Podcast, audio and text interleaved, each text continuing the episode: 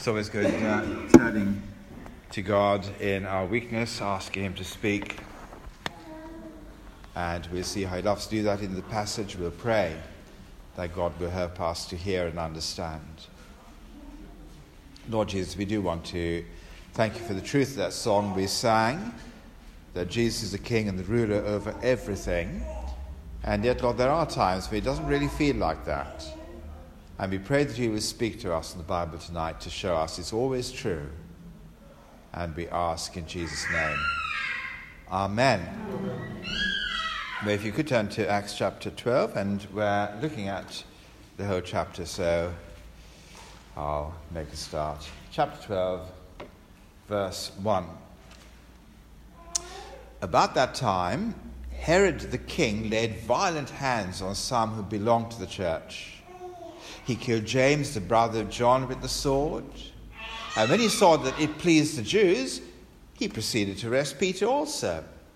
This was during the days of unleavened bread. And when they had seized him, he put him in prison, delivering him over to four squads of soldiers to guard him, intending after Passover to bring him out to the people. And so Peter was kept in prison but earnest prayer was made to God by the church. Now, when Herod was about to bring him out on that very night, Peter was sleeping between two soldiers bound with two chains, and sentries before the door were guarding the prison. And behold, an angel of the Lord stood next to him, and a light shone in the cell. He struck Peter on the side and woke him up, saying, Get up quickly and the chains fell off his hands. And the angel said to him, Dress yourself and put on your sandals. And he did so.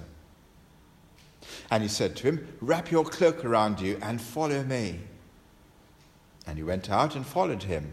He did not know that that was be- what was being done by the angel was real, but thought he was seeing a vision. When they passed the first and the second guards, they came to the iron gate leading to the city. He'd opened for them of its own accord. And they went out and along one street, and immediately the angel left him. When Peter came to himself, he said, Now I am sure that the Lord has sent his angels and rescued me from the hand of Herod and from all that the Jewish people were expecting. When he realized this, he went to the house of Mary, the mother of John, whose other name was Mark, where many were gathered together and were praying.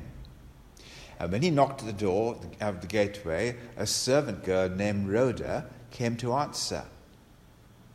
Recognizing Peter's voice in her joy, she did not open the gate, but ran in and reported that Peter was standing at the gate. They said to her, You are out of your mind. But she kept insisting that it was so. And they kept saying, It is his angel. But Peter continued knocking. And when they opened, they saw him and were amazed. But motioning to them with his hand to be silent, he described to them how the Lord had brought him out of the prison and he said, Tell these things to James and to the brothers. And then he departed and went to another place. Now, when day came, there was no little disturbance among the soldiers over what had become of Peter. And after Herod searched for him and did not find him, he examined the sentries and ordered that they should be put to death. Then he went down to Judea, to Caesarea and spent time there. Now, Herod was angry with the people of Tyre and Sidon, and they came to him with one accord, and having persuaded Blastus, the king's chamber, chamberlain, they asked for peace, because their country depended on the king's country for food. On an appointed day, Herod put on his royal robes, took his seat upon the throne, and delivered an oration to them and the people were shouting, The voice of a God and not of a man. Immediately, an angel of the Lord struck him down because he did not give God the glory, and he was eaten by worms and breathed his last. But the word of the God, but the word of God increased and multiplied.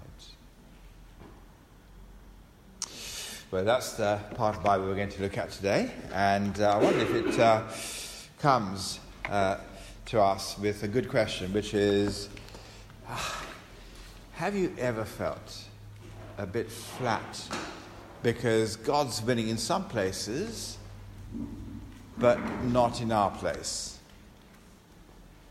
Uh, we spent uh, a four year period in our little church life visiting, we counted up this, this afternoon, 5,000 homes. And there's been growth, and yet not 5,000 homes worth of growth. And look around and say, there's a lot of effort and little fruit. And it makes you wonder, doesn't it? Does this Christian thing really work? Is taking the gospel out working all that well for us? And when you look at how the country as a whole looks at Bible believing Christians, they see us as a bit of a joke, and well, it makes you wonder whether really, at best, you should, or at worst, you should give up, or at best, at the very least, you should shut up. Because no one's interested in you or in your God. And if you're coming from uh, an outsider and you look at this little church group today and you wonder, do I really want to join this group? They're a bit odd, they're slightly out of date. Do I really want to be part of this Jesus thing? So you can feel like that, can't you? That actually the gospel isn't really working where we are all that well. Other places it might be, but not here. And he might have felt a little bit like that in uh, Jerusalem. And in uh, Jerusalem, it would seem that uh, things were quite slow, quite discouraging. But in other places, it was all exciting. So we know, if we were here last week, that we looked at Acts chapter 10 and we saw how Cornelius became a Christian, and he and his whole family, all his friends, were there to become Christians with him. Great progress. That was chapter 10. And Then chapter 11, if you just go back to the bit immediately before chapter 12, you find that there's this new church that started up called Antioch. And it's very exciting there. It's going to get even more exciting when we come back to the new year. We're going to stop Acts 12 today, but next year, when we come back to Acts chapter 13, you see that Antioch is the sort of NASA space um, uh, HQ of the Christian church. There'll be missions going out everywhere. And even here, at the very start, as Antioch comes together, you see that this is a place that is very exciting.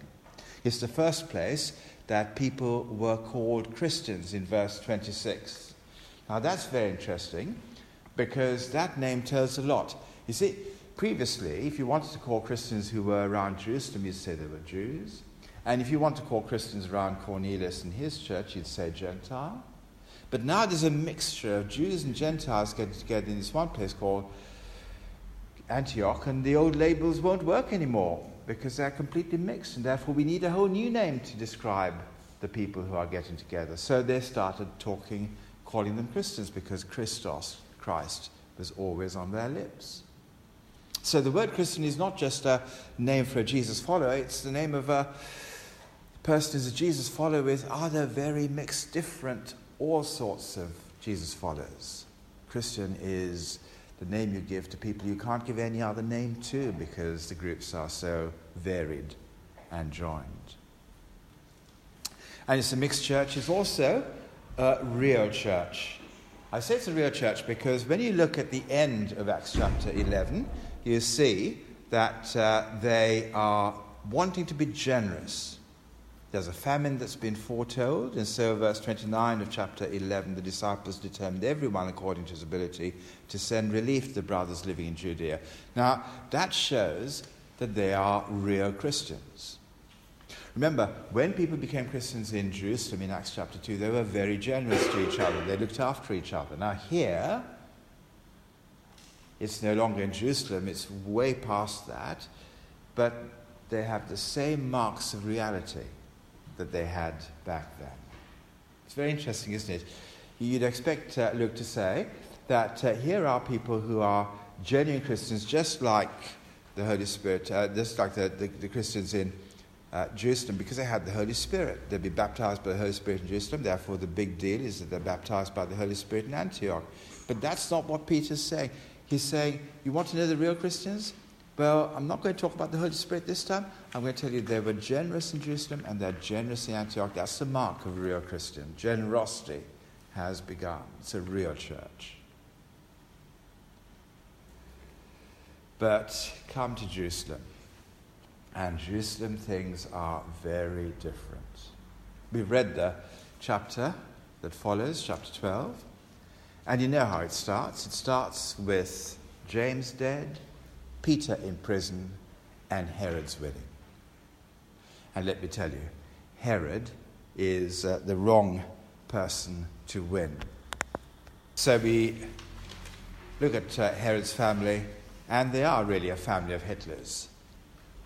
If uh, you know the uh, line of Herod, uh, you know that it's his, grand, his granddad who was the Christmas Herod who killed babies. It was his uncle who was at the trial of Jesus mocking him. And now it is uh, this Herod who is horrible and uh, is part of that baby killing, Jesus mocking, Christian hating family.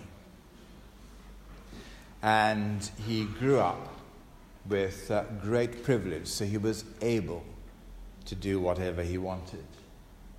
He grew up in uh, Rome, and uh, his best mates as he was growing up, his childhood pals, were the two previous emperors. Uh, one was uh, Caligula, and the other was uh, Claudius. And uh, they were wonderfully generous to him. They gave him property after property after territory after territory after territory. they just were generous to him and increased his power. And the last one gave him Judea, and with it the title King of the Jews, and now his boxed set was complete. This was the prize he really wanted. And he was a man who obviously uh, came from a great privilege in that way. But that was a privilege that also disqualified him in some ways in Jewish eyes because he'd grown up in pagan territory, and that didn't do him any favors back at home. And also, if you go back further enough in his family, he comes from the, uh, the sort of tribe of Edom.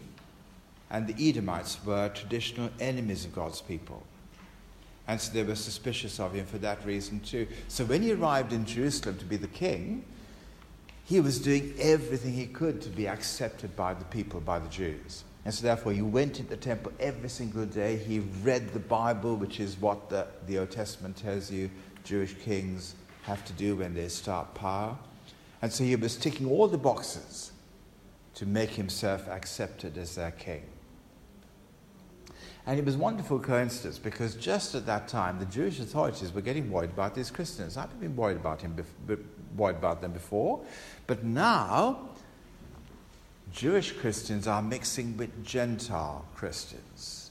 That's a new development, and that is something that the Jews were just not going to tolerate something had to be done. And so, therefore, because they now had easy access to their king who was coming to the temple every day, they clearly had a word with him and said, Look, you've got to go and cause chaos in the control room of the church. And so, in verse 3, he has James arrested and beheaded. And uh, he immediately saw his popular, popularity ratings go up. In verse 3, he saw that it pleased the Jews and so he arrested Peter as well. And again, notice the timing. It's Passover time. The city is full of pilgrims. This is going to be maximum exposure for the king who wants to show off his new Jewish credentials. Here's the time. Just at a Passover time, you're not allowed to kill anybody, so you've got to wait until the day after Passover before you can do that. And we're just about to come the day after Passover. Here's a man who's got everything going his way, and he needs friends because, well, his uh, claim to the throne has got some legitimacy issues, and he's doing everything he can to find acceptance. Very, very powerful king, very, very powerfully motivated. But you then see that actually Luke is telling us that there might just someone be more powerful than him. And the next king that we're introduced to is effectively King Jesus. You see them praying to him in verse 5. You wouldn't pray unless you expected the person you're praying to to be able to be senior enough to do something with your prayer. And so in verse 5, Peter was kept in prison. Earnest prayer for him was made to God by the church. And as they pray, you can understand that they would have some doubts about what might happen to their prayer because it seems that all the plans of God were unraveling. If God is allowing his key disciples, James and now Peter, to be arrested and removed one by one, then you've got to say that God's plans aren't really having such a good time after all. And yet the reality is that God's plans are working out just as He said. If you know the story of uh, Jesus, you know that He told James that uh, he would die. Remember, James and John had a mother with sharp elbows and career ambitions for her children, and she wanted one to sit on the right hand and one on the left of Jesus when he came in glory. And Jesus said, No, I can't give you those places, but I can promise you that you will suffer as I suffer. You will die as I die. So, James, in that sense, had a prophecy over his head. And now that prophecy has been fulfilled. And Peter, too, actually, has a prophecy over his head. I think I'll put in my notes James's prophecy over his head was Mark chapter 10, verses 38 and 39. And Peter had a prophecy over his head that he would die to glorify God in John chapter 21, verse 19. Both men with the prophecy over their heads.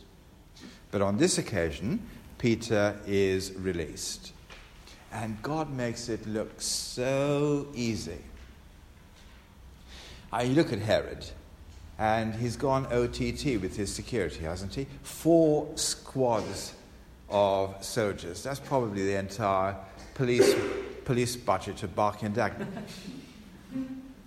to guard one non violent prisoner. I mean, Peter isn't SAS trained in escape and evasion to get this amount of security around him. And Peter's just completely, he might have been a big lad if he was a fisherman, I'll grant you that, but really, the one experience he's had of uh, combat, they put a sword in his hand and he had a great swipe and he missed the person he was aiming for completely, apart from getting a bit of his ear. Complete incompetent when he comes to anything military. And yet, here he is under such a great guard. And he's not exactly the sort of young soldier who's fit and willing to wake up and go. In fact, you have to see that the angel's got to give an almighty prod in verse 7 to get him up. Uh, prod, so he pokes him in the ribs to wake him up in the first place. And as he wakes up, he gives Peter the two golden lessons of the SAS escape and uh, uh, evade manual. Lesson number one in verse 7 get up. And lesson number two in verse 8 put your clothes on.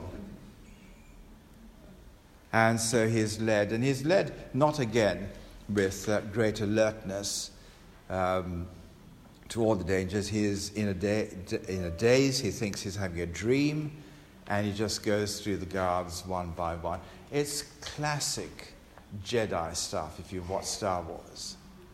He goes through the, the guards the angel says, these are not the droids you're looking for. And he just goes straight through. Until finally gets this huge door in verse 10. Now, this door is built to withstand attack from the outside. An army could come at it and it would stand. And yet, it turns out in verse 10 to be the first automatic door. He walks up to it and it springs open of its own accord. Here is God at work. And to make the point that this is a powerful God at work, you get two little scenes to make the point in different ways. The first way you see that God's powerful work is with a very weak church. You can see the Christians in verse 5. They're praying, it's the only thing that they get right. Because when Peter discovers that his jailbreak isn't a dream, remember, he's still in a city where he's a condemned man, and any minute now the alarm's going to go off in the prison, and all the soldiers are going to come pouring out looking for him. So he goes to the place where he knows the Christians will be there, and he knocks on the door. And uh, Rhoda comes and recognizes him but leaves him outside. This is the second time Peter's on the wrong side of a locked door. Okay? Herod's locked him in, and the Christians lock him out. And the pressure's mounting, isn't it? Because guess where the secret police are going to come? The first they hear about Peter's escape. And Peter's out there. And the gate is shut. And uh, Rhoda goes in, and they aren't happy with her, are they? Uh, don't be stupid. You're mad. Let's get back to praying. Actually, they don't get back to praying. They have time for yet another discussion on another theory about why it might just seem to be Peter. You know, it's just his angel. And after they discuss Rhoda's mental health, they're now going to discuss this. And there's Peter knocking all the time. Let me in. Now, I wouldn't think a sorry bunch like that would be any match for Herod's great strength, backed up by the Roman Empire. And yet you have Herod with all his might on one hand, and Christians weakly praying on the other. But when you see Christians are weak and weak enough to pray, then you can always expect something big. And in Acts chapter 1, they prayed. In Acts chapter 2, Pentecost happens. Acts chapter 5, they're arrested, they pray for boldness, and the Holy Spirit shakes the whole place and gives them the answer to their prayer. And it's a great expression of weakness when Christians pray. And it leads to a great demonstration of God's strength when Christians pray. And it happens here. The prayers are answered. Not because God has got any great plans for Peter, because at the end of this chapter, Peter pretty much disappears off the scene completely. You won't see Peter. It's not that God's saving him for some great feat in the future that Peter is now going to accomplish for him. It's just God showing off his greatness because he is great. And so he uses we Christians to show his greatness. Equally, he uses this majestic Herod. And he's the one that Luke describes next. He goes to Tyre and Sidon which, let me tell you, are very, very significant international cities. These are places where people have real influence and authority and control. And yet, Herod is powerful enough to cut off their food supply. Think Putin with his hand over the gas button, able to press it and put the whole of Europe into darkness if they don't know their place. And so there it is. Herod is there, and uh, you know that actually you are someone great and that you've arrived when people start bribing your staff. That's what they do in verse 20. They persuade Blastus, the king's chamberlain, to put a word in for them. and the great day arrives in verse 21. And it's very interesting that actually it's not just Luke who writes history about this day. There's a Jewish Roman historian called Josephus. And he gives you different details to what Luke has written that shows that it's not a fixed account, but a true one. And in that account, Josephus uh, says that uh, uh, Herod was uh, dressed in garments who were made holy, or which were made holy of silver and of a texture truly wonderful, which would have shone so brightly in the morning sun that people hailed him as a god. He was dazzling. But Josephus goes on to say, upon this, the king did neither rebuke them nor reject their impious flattery. And because Luke says he didn't give the glory to God, Josephus describes how Herod doubled up in pain. Uh, he was uh, clutching his stomach, he was in agony with uh, what was going on in there, and he had to be carried back to the palace immediately. And the next five days he spent in agony, and then he died. Luke tells us he was eaten by worms. Which you might say, well, there you are, you see, that shows the Bible can't be trusted. Very interesting. Because if you look at verse 23 closely, you see that he was eaten by worms and then he died. I'd normally expect it to be the other way around that you die and you go into your grave and then the, the worms eat you. Here the worms ate him first. And very interestingly, there's a Dr. Rendle Short, who was professor of surgery at Bristol University, who wrote a book called The Bible in Modern Medicine.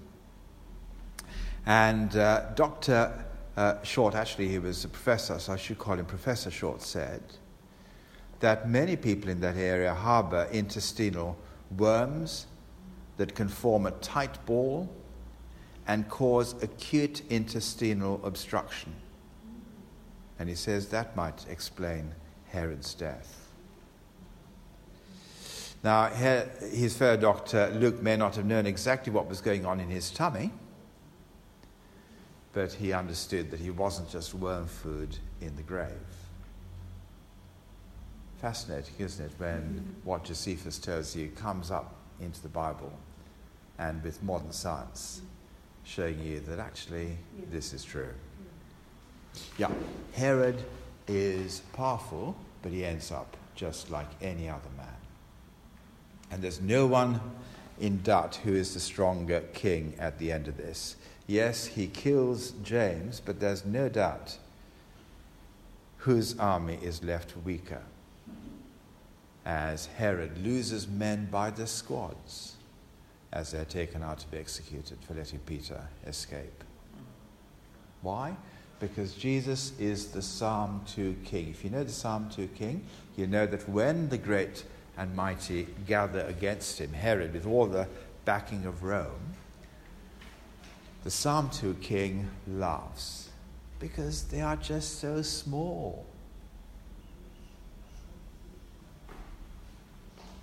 And so the chapter that started, remember I told you, with James dead, Peter in prison, Herod winning, finishes in verse 23 with Herod dead, Peter released, and the word of God winning.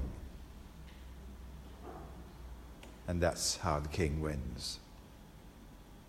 Now, I hope as I come to uh, make that landing from the passage that uh, this will encourage you if you're not yet a Christian and you're put off following Jesus because Christians look so weak and they look like they will lose.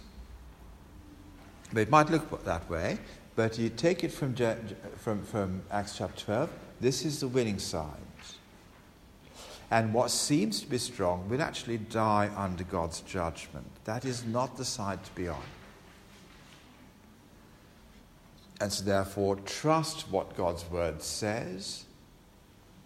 And then, in the words of verse 23, ask that God's word, sorry, in of verse 24, ask that God's word will be believed in you and increase and multiply in you as you grow your confidence that this God isn't as weak as external evidence might seem. Second uh, uh, group might be a group that's been to church lots. And what might we learn? But I think it's helpful, isn't it, for us to learn that God works in weakness, not in success. Largely, we're told out in the church today that if you're on God's side, then every good thing conceivable will happen to you.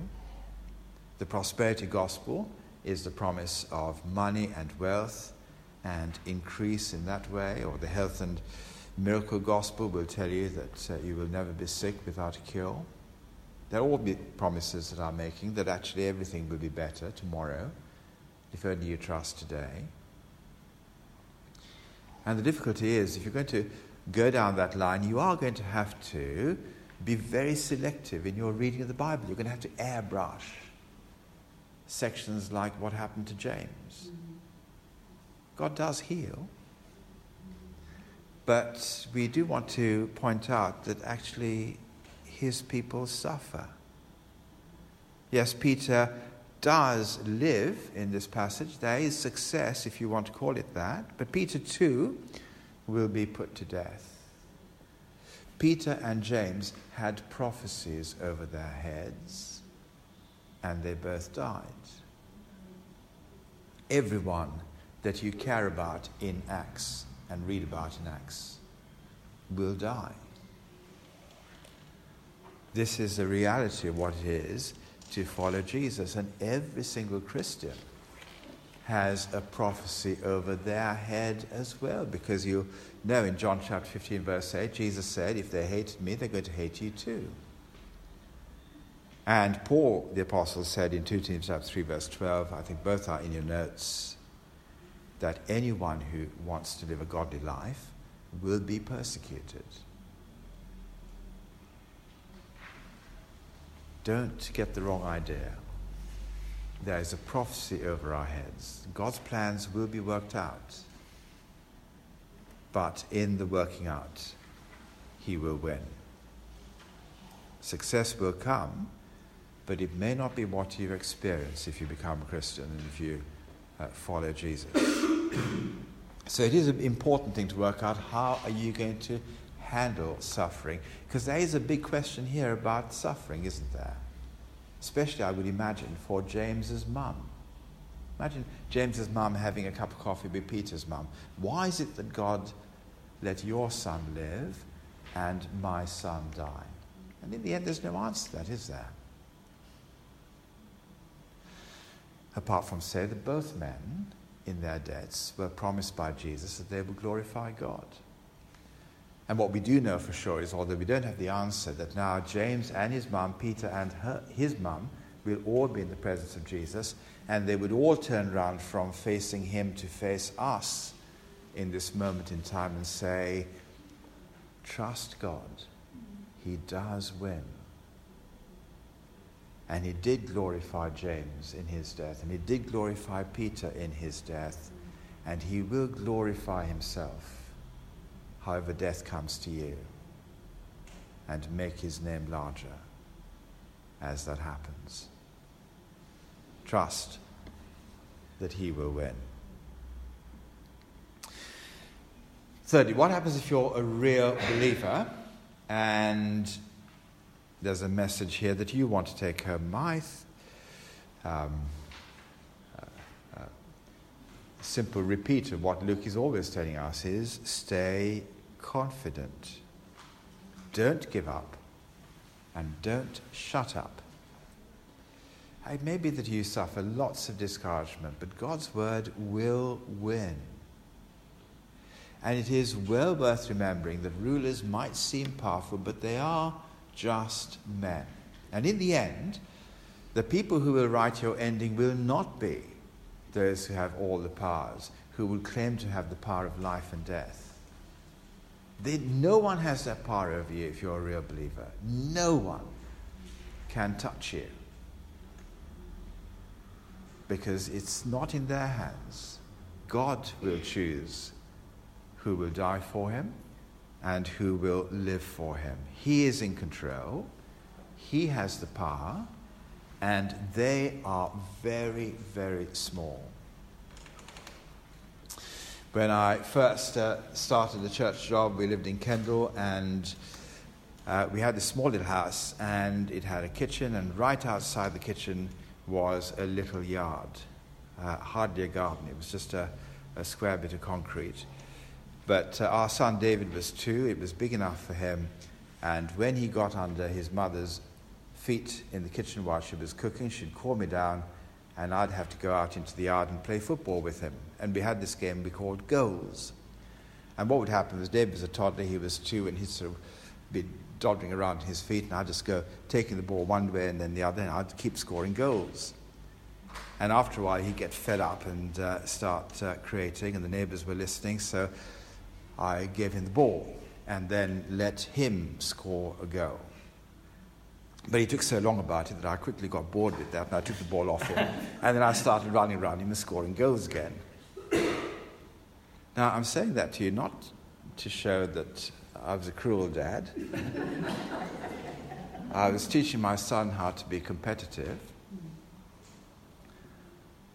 But I'm really wanting to show you what God does with rulers.